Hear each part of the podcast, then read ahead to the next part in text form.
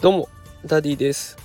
3人の子供を育てながら小学校の先生として働いております。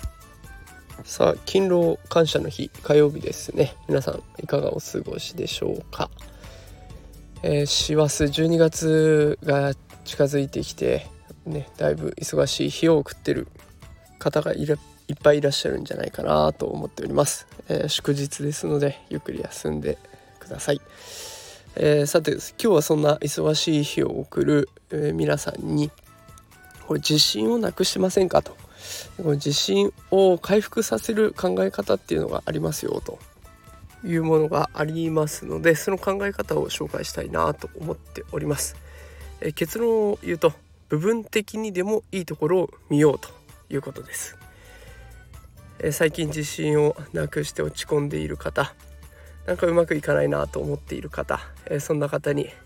少しでもヒントになったら嬉しいなと思っております。またお子さんもね今の時期かなり疲れが出てきている時期だと思います、え学校行事なんかもあって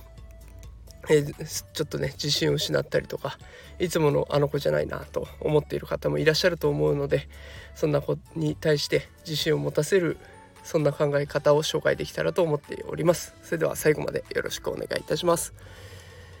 えー、さてその自信をつけさせるっていう前に、えー、最近の皆さんの考え方ちょっと振り返ってみてもらいたいなと思っております。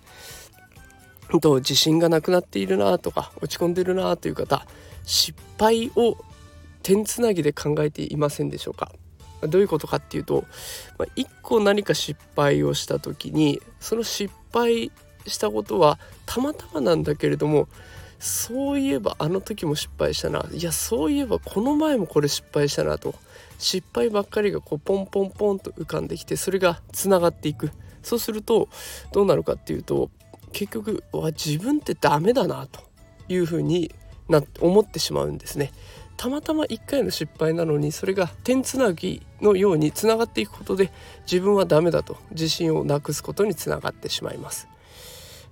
だからそれを防ぐために部分的にでもいいところを見つけましょうという考え方なんですね大体はできてたなとかこれはできてたなとかここまではできてたないろんなできたがあるはずなんです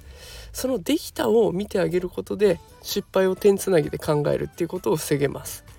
でまたあの普段やってることも0点か100点かって考えがちになってしまいます。で途中もあるはずなんですよね。ここまではうまくいったっていう50点があってもいいしちょっとはできたって30点があってもいいし大体できたっていう70点があってもいいしえいろんな点数があるんだけれども人ってどうしても疲れてきたりゆとりがなくなってくると100点以外は全部ダメっていうふうに考えてしまいがちです。で子供たちについてもちょっとの失敗を過剰に反応してしまうっていう子がいます。あの時のあれだけがうまくいかなかったから僕はダメなんだと。いうふうに考えてしまう子がいますのでそういった子にはねここはできたあそこもできたこんなによく頑張ってたっていうできたところをいっぱいいっぱい声かけをしていってあげるとだんだん自信を持って取り組んでくれるようになりますので是非大人の皆さんもできたことに注目するっていうところ試しにやってみてほしいなと思っています。今日は祝日ですね。もしかするとああダラダラしちゃったなとかああ今日何にもしなかったなで落ち込んでる人がいらっしゃるかもしれませんがダラダラする日があったっていいんです。1年間のうちに何回かあったって別に罰は当たらないわけですね。1年間のうちに祝日なんて数えるぐらいしかないんですからその日ぐらいダラダラしてもいいんじゃないでしょうかと。え気軽にできたところをいっぱい見てあげるっていうそんな意識づけ考え方を大切にしていってほしいなと思っております。